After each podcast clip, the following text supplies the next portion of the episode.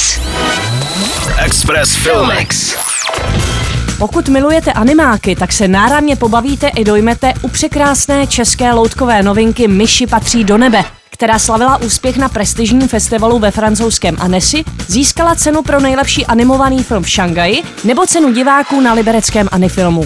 Film o posmrtném životě zvířat určený primárně pro děti od 6 do 12 let vypráví o nepravděpodobném kamarádství dvou úhlavních nepřátel a je dílem animátorů Denisy Grimové a Jana Bubeníčka. Podle knížky Ivy Procházkové scénář napsali Alice Nellis a Richard Malatinský. A o čem to je? Myška Šupito sice tvrdí, že je nejodvážnější myší na světě, ale ve skutečnosti se pobobkuje ze všeho, co se kolem jen myhne.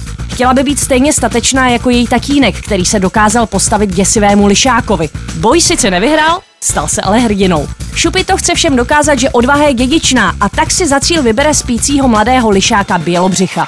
Následná honička ale skončí pro oba nešťastně a Šupito s Bělobřichem putují do zvířecího nebe. Tam cestují po nebeských atrakcích a zažívají různá dobrodružství i setkání. Vznikne mezi nimi podivuhodné přátelství a na konci putování na ně čeká velké překvapení.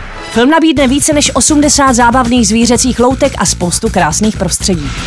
Už to začíná! Už to začíná! Ahoj! Ty šoukady, že jsem byla pobobkovaná strachy. To není pravda. Byla pobobkovaná. Já vám ukážu. Je tak statečná, jako její táta.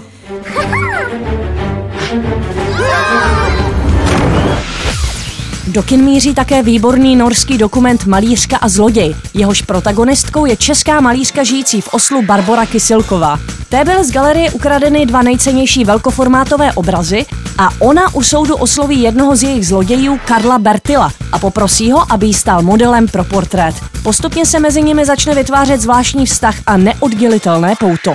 Malířská zloděj je příběh o kreativním procesu, meandrech lidských vztahů, druhých šancích a smyslu života. Slavnostní premiéra proběhne 6. října v pražském Biu Oko za účastí režiséra Benjamina Rýho a obou protagonistů. Po projekci bude následovat dražba jednoho z obrazů Barbory Kysilkové, jejíž výtěžek půjde na konto organizace pomáhající závislým Sananim. V předsálí kina bude navíc jednodenní pop-up výstava. V prosinci pak bude následovat turné po vybraných filmových klubech s Barborou Kysilkovou.